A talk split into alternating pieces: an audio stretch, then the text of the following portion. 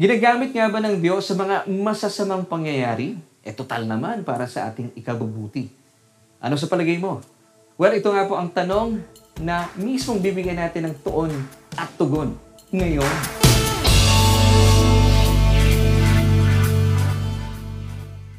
Hello everyone! Welcome po sa isa na namang edisyon ng programang Solution at ako po ang inyong kasama at makakasama mula ngayon hanggang mamaya and my name is Laverne Dukot. Dito po yan sa ating programa kung saan ay naghahatid ng tugon at tuon sa ating bawat tanong. And since bagong araw na naman po ang ating pagsasaluhan, ay meron po tayong bagong tanong na mismong bibigyan ng tuon at tugon sa atin ng nananaga ng kapahayagan ng salita ng ating Panginoon. So ito po yung ating tanong na bibigyan po ng tuon at tugon. Once again, ginagamit ba ng Diyos ang mga masasamang pangyayari? Eh total naman. Para naman po sa ating ikabubuti. Ano po sa palagay po ninyo? Naisin po namin makarinig ng inyong mga saloobin. Ano po ba ang inyong tugon sa katanungang ito? Maaari niyo pong ilagay sa ating comment section at ito po ay aming babasahin at syempre pa napakahalaga po ng inyong mga saloobin ugnay po sa ating mga pinag-uusapan para interactive po yung ating programa. And uh, bago po tayo magtuloy-tuloy sa ating mga pag-uusapan at mga pag-aaralan, iniimbitahan ko po kayo kung sakasakaling hindi pa po kayo nagla-like sa ating fan page, punta lamang po kayo, paki-like po ang ating fan page, Solution with Laverne Duhot. At syempre pa, maraming maraming salamat po sa mga nagla-like at nag-like na at uh, kung sakasakali pong kayo ay naniniwala, napapagpala sa ating programa at sa ating mga pinag-uusapan at mga pinag-aaralan, maaari po bang pakishare po yung ating programa ng sige, mas maalawakan pa at mas marami pang tao ang maabot po ng nananaga ng kapahayagan ng Ebanghelyo ng ating Panginoong Heso Kristo. Siyempre pa maraming maraming salamat po sa ating mga kaibigan, mga kaagapay, kabalikat, kayo pong patuloy na nag-share na ating programa. Yes, tayo po ay talaga namang yan ay patunay na kayo pinagmamahal sa inyong mga kaibigan, kakilala at mga kapamilya. So maraming maraming salamat po once again sa inyong pag-agapay at pagiging kabalikat sa gawain ng ating programang Solution. And of course, binabati po natin lahat ng ating mga kababayan kung kayo po ay nayakag or naitag na inyong mga kaibigan, first-timer, maraming maraming salamat po for joining us at manatili po kayo nakatutok at manood dahil napakaganda po na ating mga pag-uusapan pandemya. Bigay nga ba ng Diyos sa tao? Well, ito po yung napapanahon dahil marami pong pinag, napapag-usapan na ayon po sa ibang mga tagapagturo, marami mga simbahan na sinasabi nila na ang uh, pandemic ito, ang COVID-19, na mga kalamidad, mga bagyo, krisis ng buhay, ay sabiang inilaan ng Diyos or pinahintulutan ng Diyos na maganap dahil ginagamit nga daw po ng Diyos ang mga masasamang pangyayari. E total naman, para ito naman po eh, sa ating ikabubuti. Ngayon, dito po iikot ang ating mga pag-uusapan at alamin po natin ang katotohanan. So, sa ating pong pagpapatuloy, sasagutin na po natin at bibigyan na po natin ng tugon ang katanungan ito. At ang ating pong katanungan ay magmumula mismo sa nananaga ng kapahayagan ng salita ng ating Panginoon. Muli po, ang tanong, ginagamit ba ng Diyos ang mga masasamang pangyayari? Eh, total naman para naman po sa ating ikabubuti. So, ano man po inyong mga saloobin, palapalagay, isulat or ilagay po sa ating comment section dahil ito po ay napaka malaking uh, uh, bahagi po sa ating mga pag-uusapan. Ngayon, sa ating pong pagpapatuloy, ay alamin po natin kung ginagamit nga ba ito ng, ng ating Panginoon ng mga masasamang bagay dahil samot-sari po ang paniniwala ng maraming tao. Meron pong naniniwala na hindi. Pero sa, sa totoo lang, marami pong mga tao, kabilang po yung mga mana ng palataya, pag sinabi nating mananampalataya, mga born-again Christians at mga simbahan na sinasabi nila at nag-a-agree po sila na talagang ginagamit mo ng Diyos ang mga masasamang pangyayari. Eh, yun nga naman, total naman, para sa ating ikabubuti. Now, meron po akong mga survey na ginawa na inalam ko po ang uh, saloobin ng ilan po sa mga kababayan po natin hinggil po sa katanungan ito. At uh, limang kasagutan po ang ibibigay ko po sa inyo bilang tugon po nila sa ating katanungan na ginagamit ba talaga ng Diyos ang mga masasamang pangyayari? Eh total naman para sa atin naman pong ikabubuti. Number one, ilan po sa mga sumagot ay sabi nila, oo naman, ginagamit ng Diyos sa mga masasamang pangyayari gaya ng mga krisis, baha, bagyo, kalamidad, trahedya, at pandemya gaya ng COVID-19 bilang mga paalala ng Diyos sa tao because God works in mysterious ways. So naging musical pa ang kanilang uh, tugon sa ating tanong. And then, number two, ilan po sa mga sumagot, sabi nila, oo naman, Ginagamit ang mga ito ng Diyos bilang mga paalala sa atin. Well, hindi mo man ito nauunawaan sa ngayon, pero darating ang takdang panahon, malalaman mo rin ang tugon sa mga tanong na iyon. Yun po ang sagot po ng ilan po sa mga kababayan natin. Number three, oo naman, dahil ang pamamaraan ng Diyos para ang mga tao ay magbalik loob sa Kanya. So, ginagamit daw po ng Diyos sa mga masasamang pangyayaring ito para ang tao po ay magbalik loob sa Kanya. Di ba? Sabi pa ng ilan sa mga natanong ko, di ba? Obvious naman kapag may mga problema, may mga trahedyang nangyayari, ang tao ay lumalapit sa Diyos. So, ginagamit ito ng Diyos, itong mga masasamang pangyayari para ang tao ay magbalik loob sa Kanya. So, ito po ang ikatlong tugon mula po sa aking mga na-survey. And then number four, okay lang na mangyari yung mga trahedya yan, mga krisis na yan, mga bagyo ng buhay, mga o itong pandemya na ating nararanasan.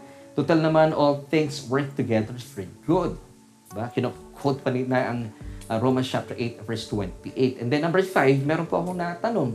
Ito po ang kanilang kakaibang sagot. Grabe naman ang Diyos ninyo. Hindi totoong mabait siya dahil natitiis niya maghirap at magdusa ang mga tao. Yan, paano nyo nasasabing God is good all the time and all the time God is good? Yan po ang katugunan ng mula po sa aking mga survey na isinagawa hinggil po sa ating katanungan na ginagamit nga ba ng Diyos sa mga masasamang pangyayari? Eh, total naman, para po sa ating ikabubuti. Now, ano po sa tingin ninyo? Ano po ang sagot po ninyo? Ano po ang inyong saloobin? Naisin po namin malaman at ilagay po sa ating comment section. Now, ito po ilan sa mga pangkaraniwang tugon na marami po sa atin because ay uh, sa paniniwala po nila that really God is sovereign. Pag pinag-usapan po yung mga katagang ito, sovereign believing that God controls everything. That nothing happens without God's permission or approval. So, ito po ang uh, pinangahawakan po ng maraming mga tao. Kasama na po dito ang nakakalungkot mga maraming kapatiran, mga maraming mga simbahan. And by the way, ang salitang sovereign po, it is used um, in the King James Version of, it is not used ha, in the King James Version of the Bible. Ito po ay ginamit lamang at mababasa po natin 303 times in the Old Testament sa NIV or yung New International Version. Yes, ito po isang trivia para sa atin. So hindi po ito mababasa sa King James Version but ito po ay ginamit 303 times in the Old Testament sa New International Version. Now, it is always used in association with the word Lord, capital L, capital O, capital R, and capital B. Now, ito naman po, kapag nababasa po natin yung mga salitang Lord God sa King James Version, ang mga talata na matatagpuan niyo po yung mga salitang ito, ito po ay uh, equivalent naman sa NIV, isinasalin po nila sa salitang sovereign.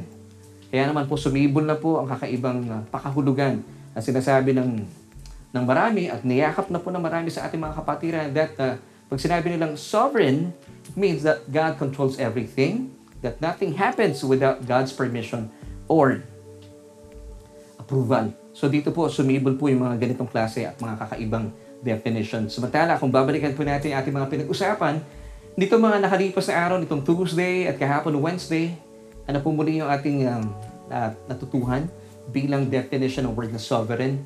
Sa, ayon po sa Merriam-Webster Dictionary, it's, it defines as paramount, supreme, having the highest rank independent, and number four, excellent. So mula po sa mga definitions po ito, wala po talaga tayo mababasa na God controls everything or that he, uh, that nothing happens without His permission.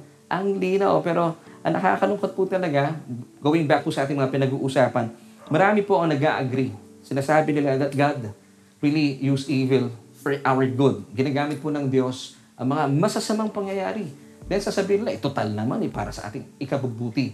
And then, alam niyo kung bakit? Because they believe, most of these people na ating na survey, sasabihin nila, because God is sovereign. Now, pag tinanong mo, ano po ibig sabihin ng sovereign? Because He controls everything.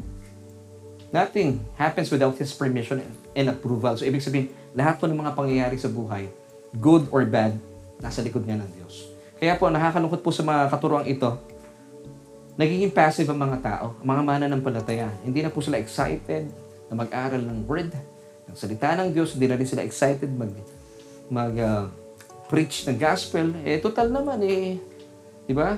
All things work together for good. Itinakda na pala ng Diyos. Eh, wala na tayong magagawa. So nakakalungkot talaga. Marami mga mananampalataya na naniniwala po sa katuruang ito na nagiging passive. Hindi po umuunlad yung kanilang pananampalataya. Pagkos nagkakaroon po ng, ng um, takot, ng kalungkutan sa kanilang mga puso.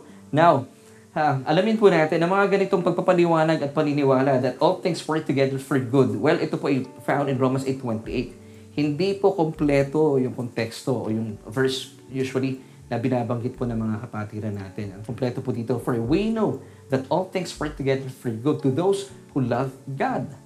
So, ibig sabihin po ng mga ng uh, passage na ito, pagaman tayo po ay nasa gitna ng hindi kagandahang pangyayari, you believe because you are in Christ, you are a, a son of God, ikaw ay anak ng Diyos, ikaw, you are a child of God, hindi po kayo pababayaan ng Diyos. Kahit, kahit meron kayong ginawang kabalbalan o kabalintunaan o maling pagpapasya, maniwala po kayo as a child of God, hindi ka pababayaan ng Diyos, hindi ka pababayaan ni Kristo. Hebrews 13.5, di ba? Sabi niya, I will never leave you nor forsake you. So ito po ibig sabihin nung talatang ito, hindi ibig sabihin na eh, wala namang, uh, wala nang pwede ipanalangin. Alam na ng Diyos ang mangyayari. That He is, uh, He controls everything. See? Nagiging passive po tuloy ang mga mananampalataya. So, hindi po talaga nakakatulong po ito sa paglago ng isang mananampalatayang katulad mo at katulad ko. Now, yung mga ganito pang pagpapaliwanag ay uh, hindi po ito talaga naging malusog sa isang mananampalataya.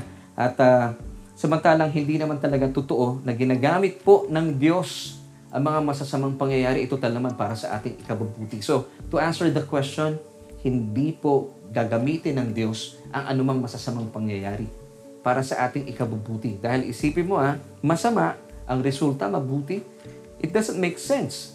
Kung naisin mong mapabuti ang iyong uh, resulta na iyong bawat gagawin, dapat pagsimula ka sa tama, sa mabuti. Hindi sa masama. Now, alamin po natin ang katotohanan.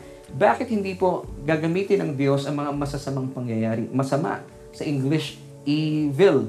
So, una sa lahat, hindi po pwedeng gamitin ng Diyos ang masama or evil dahil siya po ay una, banal. He is thrice holy. Holy, holy, holy. Saan man po siya pagmasdan, siya po ay sabihin banal. At uh, ikalawa, hindi po siya nalulugod sa anumang kasamaan kinamumuhian po niya ang kasamaan dahil siya po ay banal, banal at banal at matuwid at sakdan. Number three, walang kasamaan po ang nananahan sa Kanya.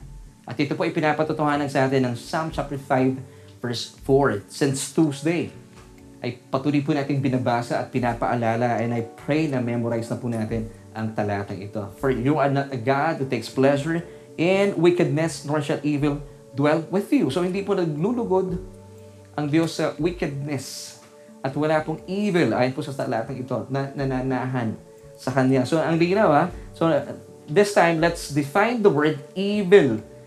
E-V-I-L. Ano po ibig sabihin po ng salitang ito? According to Merriam-Webster Dictionary, nang sa gayon ay mas matibay po natin mapanghahawakan that really hindi po ginagamit ng Diyos sa mga masasamang pangyayari kahit po sa ating ikabubuti. Hindi po niya pwedeng gamitin po ito. Now, what is evil? According to Merriam-Webster Dictionary. Narito po ilan sa mga pakahulugan po ng salitang ito. Number one, profoundly immoral and wicked. Of course, hindi po ganyan ang Diyos. Number two, morally bad. Number three, causing harm and injury to someone. Of course, hindi po gagawin ito ng Diyos. Nasakta ng sino man. Ang layunin po ng Diyos, ibinigay niya ang kanyang bugtong na anak upang nakamit po natin ang buhay na walang hanggan at para po sa ating kaligtasan, save, or salvation. Yung pong word na salvation, uh, sa wikang Grego, it's sozo. It came from the root word soteria. Pag sinabing soteria, it means deliverance from harm. Remember? Pinag-usapan natin nung Tuesday, pros, uh, prosperity. Kasama rin po dyan yung tinatawag na wholeness, health, and the well-being. Ito po ang naisip po ng Diyos para sa iyo. So tuloy-tuloy po natin ha. So malinaw po mula muli sa Psalm chapter 5 verse 4 na hindi po nalulugod ang Diyos sa anumang kasamaan or evil. Ay uh, dahil po ang evil ay hindi po nananahan sa Diyos dahil siya po ay banal, matuwid, at sakdal. Kaya hindi po niya gagamitin ang mga masasamang pangyayari dahil ang mga ito po ay masama or evil. At syempre, wala po siya nito. Yan, paano ka magbibigay nang wala ka? For example, ah, halimbawa, wala akong pera Kung humihingi ka sa akin ng pera, bakit kita bibigyan ng pera kung wala ako? Paano ako makakapagbigay ng bagay na wala ako? Ganon din po kayo. Kung wala po kayo, wala ka maibibigay. Di ba? Ganon din po ang Diyos. Paano siya magbibigay o gagamitin ng isang bagay na wala siya at hindi po niya kinaluluguran? Samantala kinamumuhian po niya, bakit niya ipapag ibibigay sa iyo? Tapos ang layunin niya para ikaw ay mapabuti? It doesn't make sense po talaga. So, mga kapatid, muli po, tanungin natin ating mga sarili, ginagamit nga ba ng Diyos sa mga masasamang pangyayari? Eh, total naman, para naman pala sa ating ikabubuti. Well, the answer is no, no, no. Hindi po talaga. Dahil hindi po nalulugod ng Diyos sa masama, sa evil. At ang kasamaan po, ang evil po ay hindi po nananahan sa Kanya. Now, once again, what is evil? Causing harm and injury to someone. Hindi po ito ang layunin ng Diyos sa Kanya mga nilalang. Wala pong naisin ng Diyos sa saktan ng sino man. Kasama po tayo dyan. Narito po ang uh, napakagandang sagot. Panghawakan po natin. Let the Bible answer the question. Kasi mahirap po yung ako lamang po ang uh, baka akala nyo nagbibigay ako ng sarili kong interpretation. No. Aalamin po natin ang kapahayagan o revelation mula mismo sa salita ng Diyos. Gaya po na aking sinasabi lagi sa ating programa, ito nga po ang programa nag, uh, nagbibigay ng tuon at tugon sa ating bawat tanong gamit po ang nananaga ng salita ng ating Panginoon. So, to answer po yung ating katanungan na ginagamit nga ba ng Diyos sa mga masasamang pangyayari para sa iyong ikabubuti? Hindi po. Ngayon, himaymayin po natin ang napakagandang tugon sa atin ng talatang ito. It's found in Jeremiah 29 verse 11. Himaymayin po natin ang sa gayon ay mas lalo pa nating maunawaan ang napakagandang panukala ng Diyos para sa iyo at para sa akin. Basahin po muna natin. Ayon po sa talata, For I know the plans that I have for you, declares the Lord plans for well-being and not for calamity in order to, to give you a future and a hope. Wow, praise God, napakalinaw po at na, mas malinaw pa sa sikat ng araw ang tugon mismo ng Diyos para sa atin. Now, simulan na po natin, himay-mayin na po natin. Kung ano man po ang inyong mga ginagawa sa mga oras pong ito, itigil niyo po muna pansumandali at tignan po natin ang napakagandang tugon sa atin mismo ng Diyos mula po sa talatang ito. Once again, it's Jeremiah 29 verse 11. Puntahan po muna natin yung first part. For I know the plans that I have for you declares the Lord. For I have for I know the plans that I have for you. So may plano pala sa iyo ang Diyos. So may plano. So dito pa lang po panalo na tayo. Now, the question, susunod nating tanong, ano kaya po itong planong ito? Ito kaya ay mabuti or masama? So alamin po natin. Ituloy po natin ang pagbabasa. Jeremiah 29:11 B. Plans for well-being. Nako, napakaganda po ng sagot dito. Plans for well-being. Remember, pinag-usapan natin last Tuesday, part po ng well-being ay uh, soteria. It means salvation. Now, i-define po natin ito gamit po ang Merriam-Webster Dictionary. Anong ibig sabihin po ng word na well-being? Kasi ito, po yung plano ng Diyos para sa iyo at para sa akin. So, alamin po natin, well-being, ayon po sa Merriam-Webster Dictionary, it's the state of being happy. Wow. The state of being healthy, successful, and prosperous. So, mga kapatid, God's plan for you, ang tanong, ito po ba ay mabuti or masama? Mabuti. So God's plan for you is to be happy. Kaya pala, dapat talaga no, na nakasuot yung ating mga smile. It's for you to be healthy, successful, and prosperous. So, itong ibig sabihin ng diksyonaryo ng well-being. Happy, di ba? Smile nga po kayo. And healthy. So, ang gusto po ng Diyos, tayo po ay malusog. Hindi niya gusto may sakit po tayo. Kaya nga, nung, ang ating Panginoon po, nung siya po ay nasa lupa, ginagawa kanyang ministeryo, lahat po ng lumapit sa Kanya at nilapitan niya, lahat po ng mga ito ay gumaling. Wala pong lumapit sa Panginoon na nabigo or binigyan niya ng sakit, hindi po. Walang ganon. Lahat ng lumapit sa Panginoon, Kanya pong binigyan ng kagalingan because He wants you to be happy, healthy, successful, and prosperous. Wow! So mga kapatid, dito talaga panalo na tayo. No? Hindi pa tapos yung verse, pero ang linaw. May plano sa iyo ang Diyos. So ang tanong natin kanina, mabuti or masama? Napag-alaman po natin, mabuti because His plans for you is for your well-being. Ano po, once again, ang definition ng dictionary ng, ng well-being, He wants uh, the state of being happy, healthy, successful, and prosperous. Wow, ito po ang Diyos natin. Ito po ang tinitibok ng puso niya para sa iyo. Ituloy po natin ang pagbasa. And not for calamity. So, hindi po niya layunin na maranasan po natin ang kalamidad. Now, i-define po natin, anong ibig sabihin ng calamity? Still, sa Webster, oh, Merriam-Webster Dictionary, alamin po natin ibig sabihin po ng salitang ito, calamity, an event that causes great harm and suffering. Number two, a state of deep stress or misery caused by a major misfortune or loss. Number three, a disastrous event marked by great loss and lasting distress and suffering. So mga kapatid, this is calamity. Hindi po layunin ng Diyos na maranasan mo ang mga kalamidad ng buhay. O kalamidad even po ng, na ating mundo. Hindi po niya ito inilaan para sa iyo. So, malinaw, di ba? Ang layunin ng Diyos para sa atin ang kanyang plano. Puro kabutihan. Pero bakit hirap na hirap ang mga mananampalataya tanggapin ang katotohanan na He wants, He wants uh, for you, yung mga plano niya sa iyo is for well-being. Happy, a state of being happy. Uh, healthy, uh, successful, and pros- prosperous. Ayaw na ayaw pong pakinggan po o tanggapin ng mga mananampalataya yung word na prosperous. Kasi sasabihin nila, prosperity gospel ka, Laverne. Well, mas gugustuhin ko po yun. Totoo, ang tinuturo po natin, ang gospel, is may kasama po itong prosperity. Hindi po prosperity, what no such thing as prosperity gospel. Isa lamang po ang gospel, it's the gospel of Christ. It's all about His finished work on the cross. Now, wala po kayong magagawa kasama po sa pinagbayaran ng Panginoon yung ating kahirapan. Kaya po tayo naging prosperous. So kasama po sa Ebanghelyo ang prosperity at yung health. Kaya po talaga sinasabi nila, oh, wealth and health gospel ka, Laverne. Well, it's true. Pero wala pong wealth and health gospel. Isa lamang po muli ang gospel. It's all about Christ and His finished work on the cross. Pero ang dalawa pong ito, ang health at saka ang wealth, ay kasama pong binayaran ng ating Panginoong Jesus doon sa krus ng Kalbaryo.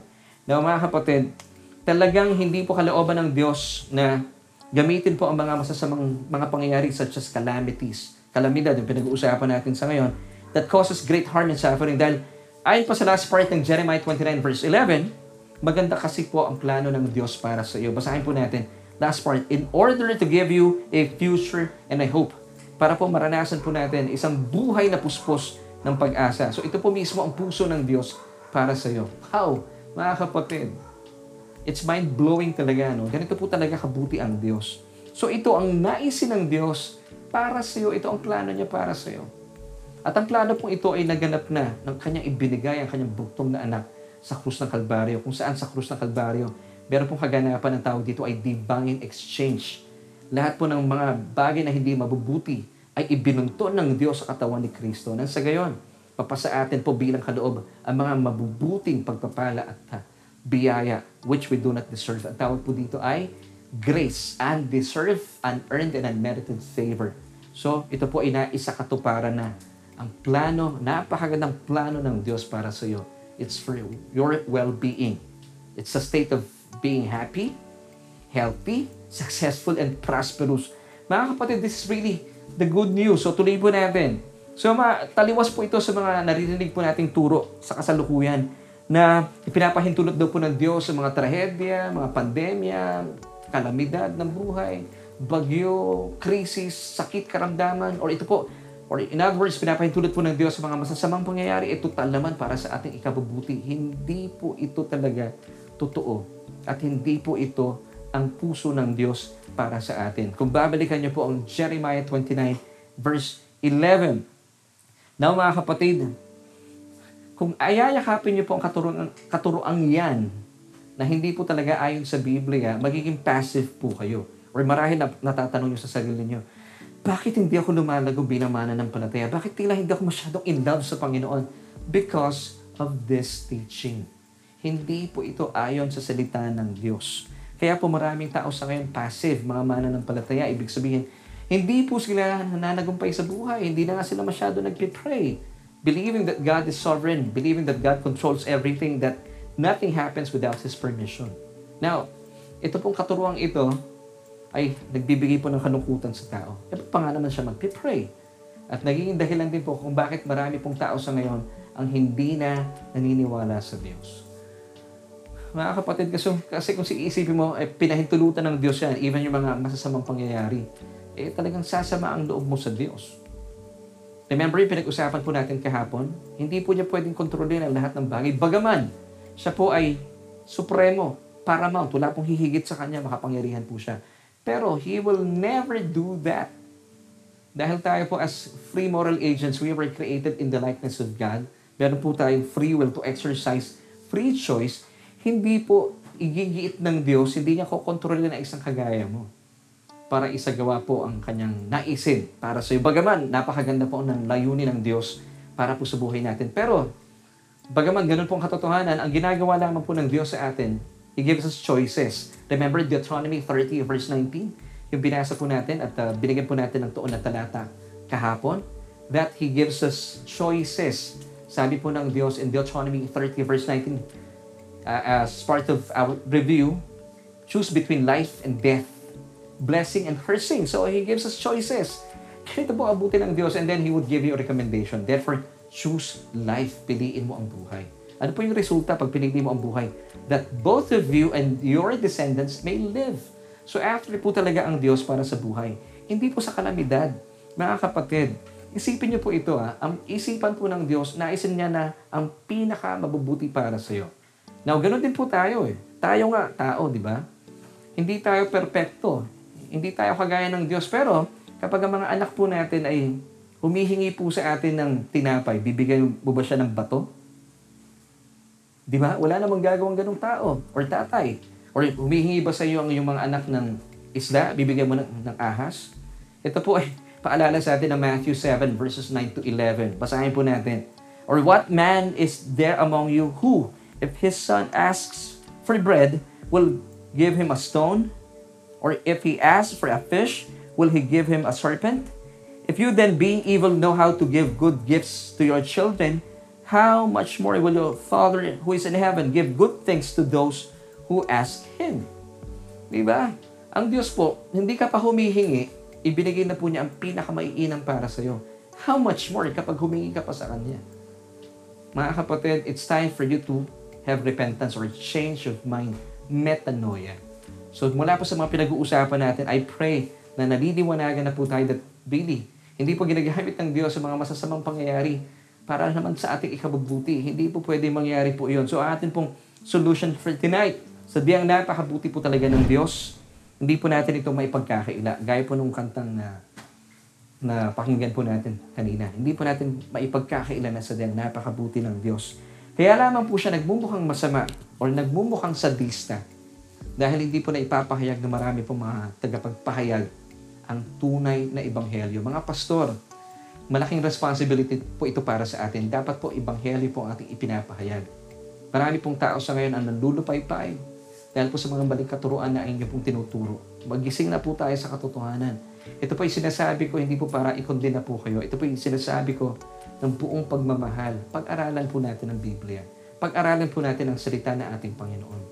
Hindi po yung mga bagay na pinapakinggan lamang po natin, hindi natin, or napakinggan natin kung kanino, o nagpahayag ang isang napakalaking church, e pinaniwalaan mo na dahil may pangalan itong pastor na ito. Hindi po. Let's go back to the words of God. Hindi po pwedeng gamitin ng Diyos ang mga masasamang pangyayari. E total naman para sa iyong ikabubuti. Una, hindi po siya nalulugod sa masama. So hindi po pwede mangyari yon At wala pong masama or evil na nananahan sa Kanya according to Psalm chapter 5 verse 4. Ang tayong layunin po niya, ang pinakamabubuti para sa atin, pero hindi pa rin po niya igigiit ito sa inyo. Hindi po niya kokontrolin ang bawat tao. Binibigyan lamang po tayo ng choices to choose from life and death, blessing and cursing. And then, He would give us recommendation. Therefore, choose life. And then, ipapakita niya po yung magandang benepisyo nito, yung resulta. That both of you and your descendants may live. So after po talaga ang Diyos sa ating uh, well-being. Well-being defines as, as a state of being happy. Smile tayo. Being healthy. Successful and prosperous. Wala po talaga sa bokabularyo ng Diyos na tayo po'y kanyang saktan o pasakitan o magdamdam o maranasan po ang pagdadalamhati. Wala pong ganon. So mga kapatid, pakinggan mo ito. Ito pong ebanghelyo bilang tagapagpahayag ng salita ng Diyos. Kung kayo po ay pastor na nanonood sa ngayon, ito pong ebanghelyo, ito pong dapat nating ipinapahayag. Yung tamang ebanghelyo. Ang sa gayon, hindi po lumalabas na masama ang Diyos o sadista ang Diyos. Kaya po nagiging passive ang marami mananampalataya at marami na rin po sa ngayon ang hindi na tuloy naniniwala sa Diyos because of this wrong teaching. Now, what is the gospel? This is the gospel. Sa maikling panahon, ganito lamang po kasimple. Inilaan na po ng Diyos sa kanyang bugtong na anak sa krus ng Kalbaryo upang angkinin po yung mga masasamang bagay such as kasalanan. Inangkin po ng Panginoong Jesus yan. Galit po ang Diyos sa kasalanan. Ganon din po ang ating kahirapan. Kung gaano po kagalit ang Diyos sa kasalanan, ganon din po galit ang Diyos sa kahirapan. Kaya nga po ito ay inilagay niya sa katawan ng kanyang bugtong na anak. And even po, ang karamdaman at kahirapan, lahat po na ito, ibinunto ng Diyos sa katawan ng kanyang bugtong na anak. At ito po ay lubusang tinanggap na ating Panginoon, which He did not deserve. Dahil ito pong mga ito dapat sana para sa atin. Pero praise God, dahil inangkin po ito ng ating Panginoon Jesus, He became sin on the cross, which, of course, He did not deserve. Nang sa gayon, angkinin po natin, bilang kaloob, ang mga mabubuting bagay. Ang tawag po dito, of course, which we do not deserve, ang tawag po dito ay biyaya, unearned undeserved and unmerited favor. This is the gospel. So inangkin po ni Kristo ang lahat ng mga pasakit para hindi ka na masaktan. Inangkin na po ng ating Panginoong Jesus ang kahirapan para hindi ka na maghirap. Inangkin na po ng ating Panginoong Jesus ang lahat ng karamdaman para ikaw, maranasan mo ang ganap na kalusugan. So wala pong dahilan ng Diyos para gamitin niya sa iyo ang masasamang pangyayari. Lahat po ng ito ay ibinuntun na niya sa kanyang bugtong na anak sa krus ng Kalbaryo para hindi mo na maranasan ang mga masasamang pangyayari ito sa iyong buhay. And this is the gospel. Now, every time po na sinasabi ninyo, mga tagapagturo, na ginagamit ng Diyos mga masasamang pangyayari para sa inyong ikabubuti, you are negating the finished work of Christ on the cross. We're telling people na walang kabuluhan ang ginawa ni Kristo. Ibig sabihin, sinasabi mo, inangkin niya lahat ng pasakit pero tila hindi siya nagtagumpay. So, pwede pang ibuntun ito ng Diyos sa atin. Pero mga kapatid, it's about time for, for us, for you and for me, to have repentance or change of mind, metanoia. Kaya mga kapatid, tingnan niyo po ito ah. Romans 8.32. Once again, gagamitin ko po itong talatang ito bilang patunay at panghawakan po natin na sadyang napakabuti po ng Diyos at sadyang mahal na mahal ka ng Diyos. At wala po siyang naisin na masama para sa iyo. Sadyang at pawang mabubuti lamang. Romans 8.32 tells us, He who did not spare His own Son, but delivered Him up for us all, how shall He not with Him also freely give us all things? Kaya palayain mo na ang sarili mo sa mga maling turo at akala. Hindi ka bibigyan ng Diyos sa mga masasamang bagay at pangyayari para sa iyong ikabubuti. Alam mo kapatid, ibinigay na niya ang pinakamabuti para sa iyo. Para sa iyong ikabubuti. Sino po siya? Ang Panginoong Jesus. So it doesn't make sense kung bibigyan ka niya ng masasamang pangyayari. Kung ibinigay na niya sa iyo ang kanyang pinakamabuti, ang kanyang bugtong na anak. Ano pang dahilan niya para bigyan kanya ng masasamang pangyayari? Hindi po talaga pwede mangyari yon Because God is good and God is holy and God is righteous. Once again, wala pong pwedeng gamitin ng Diyos sa mga bagay na wala siya dahil kinamumuhian, hindi po niya kinalulugdan ang masama at wala pong masama na nananahan sa Kanya. So, as we end, ginagamit po ba ng Diyos sa mga masasamang pangyayari? Total naman para sa ating ikabubuti? Hindi, hindi, hindi po. Amen. So mga kapatid, Lumapit ka sa Diyos, manampalataya po tayo. Lahat po ng naisin niya ang pinakamabubuti para sa atin. Dahil kagalahan at naisin po niya na makamit mo at angkinin mo ang mga biyayang ito na sadyang inilaan na niya para sa iyo. At ito po ay naisakatuparan dahil sa mga tinapos na gawa ng ating Panginoong Jesus doon sa krus ng Kalbaryo. One last verse and then we'll end. Luke chapter 12 verse 32. Do not fear, little flock, for it is your Father's good pleasure to give you the kingdom. Amen. So mga kapatid, purihin po natin ng Panginoon. Pawang mabubuti at magagandang bagay lamang po ang laan ng Diyos para sa iyo. At ito po ay binigay na niya sa iyo doon sa krus ng Kalbaryo. Walang iba kundi ang ating Panginoong Heso Kristo. Amen. Thank you po for joining me sa ating uh, pag-aaral na ito at uh, purihin po ang Panginoon. Sadyang sa Kanya lamang po talaga ang lahat ng papuri at pasasalamat. And this time, gusto ko po kayong imbitahan alam nyo, napakaganda po ng layunin ng Diyos para sa atin. Ito po mga pangyayari sa buhay natin. Ito pong ating kinakaharap. Kung kayo po ay nasa Panginoon, ano man pong kadiliman ng nararanasan ng mundong ito, ikaw ay magliliwanag. Dahil ang pangako po sa iyo ng Diyos, kapag ikaw ay na kay Kristo, mararanasan mo isang buhay na ganap at kasiyasiya. Now, kung gusto mo maranasan po ang buhay na ito, sabi po ng Romans 10 verse 9, that if we confess with our mouth the Lord Jesus Christ and believe in our hearts that He was raised from the dead, you shall be saved. Mga kapatid, gusto niyo po bang maranasan ang kaligtasan? Kaligtasan, soteria, well-being, wholeness, deliverance from harm. Ito po ang pake ng Diyos para sa iyo. All you have to do is just believe in your heart that God has raised Jesus from the dead at manampalataya po tayo, sumang-ayon po tayo na sadyang hindi po natin kayang iligtas sa ating mga sarili, ang ating mga sarili. Sumang-ayon po tayo, tanggapin po natin si Kristo bilang ating Panginoon at tagapagligtas. So ako po ay mananalangin, sabayan niyo po yung aking mga pan, uh, ating panalangin. Kung ano po yung aking bibigkasin, sabihin niyo po. Buksan niyo po yung mga bibig. Let's pray. Sabihin niyo po, Panginoong Jesus. Yes, sabihin niyo po, Panginoong Jesus. Maraming salamat po dahil sa krus ng Kalbaryo, inangkin mo ang lahat ng aking mga kasalanan Kinikilala ko po ang aking sarili na sabihang walang kakayahan. Hiwalay po sa inyo.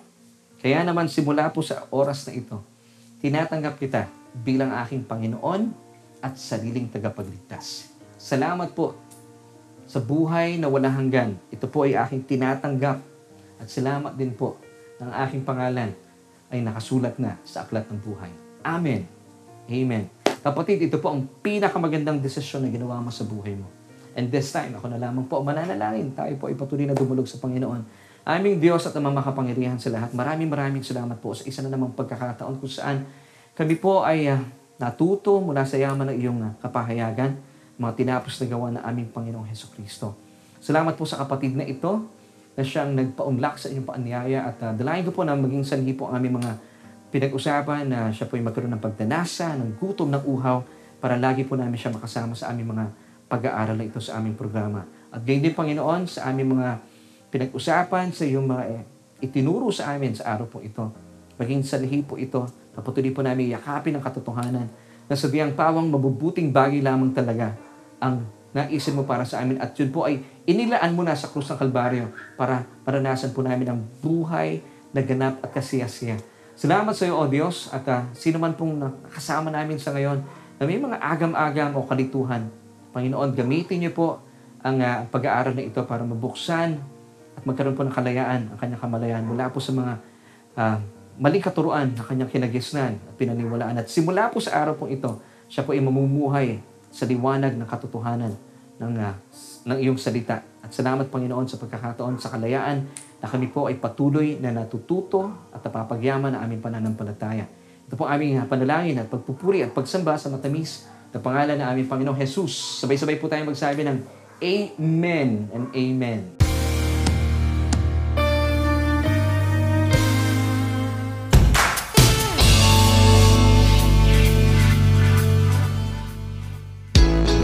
Pa maraming maraming salamat po sa inyo sa mga kaibigan po natin. Once again, ito nga po ang programang Solution. Kasama po ang inyong lingkod at kanina pa kasama ninyo. And my name is Laverne Ducot. Salamat po for joining me once again. At dalayan ko po na kayo po ay napagpala sa aking mga pinag-usapan at napalaya mula po sa maling katuruan. Huwag niyo pong tatanggapin na ang Diyos po ay nag, naglalaan ng mga kasamaan. Hindi po totoo yan. So, ginagamit ba ng Diyos sa mga masasamang pangyayari? Total naman para sa ating ikabubuti. Well, the answer is no. Hindi po talaga dahil wala po ang Diyos. Hindi po siya nalulugod sa kasamaan at wala pong kasamaan na nananahan sa Kanya dahil siya po ay sadyang banal, banal, banal, matuwid at sakdal. So mapalaya na po tayo sa ating mga pinag-usapan at uh, dalayan ko po na maibahagi nyo rin po ito sa inyong mga kaibigan, mga kakilala. Kung meron po silang maling kaisipan, ay uh, mapagyaman po sila na ating mga pinag-usapan. So muli po, magkita-kita po tayo next week na para po sa isa na namang edisyon ng programang Solution with Laverne Duhot and that's me. Maraming salamat po sa ngalan ng aking buong pamilya. Maraming maraming salamat po at sa ngalan po ng aming Church SGC family. Salamat po sa inyong suporta at pananalangin sa ministeryo ito. And of course, I also would like to thank ating technical director, ating Kuya Abes. Maraming maraming salamat po sa kanya at uh, maraming maraming salamat syempre pa sa ating Diyos. Talaga namang pinupuno tayo ng kapahayagan every week. At uh, dalayan ko po na patuloy po tayong matuto at uh, magtawag pa, magtag pa ng inyong mga kaibigan at samahan po tayo. At patuloy na matuto. Dito po yan sa ating programang Solution with Laverne Ducot and That's Me, mga kapatid. Salamat po at bilang pagtatapos natin ito po ang 3 John chapter 1 verse 2. Beloved, ikaw yan, I wish above all things that you may prosper and be in health, even as result prospers. Bye.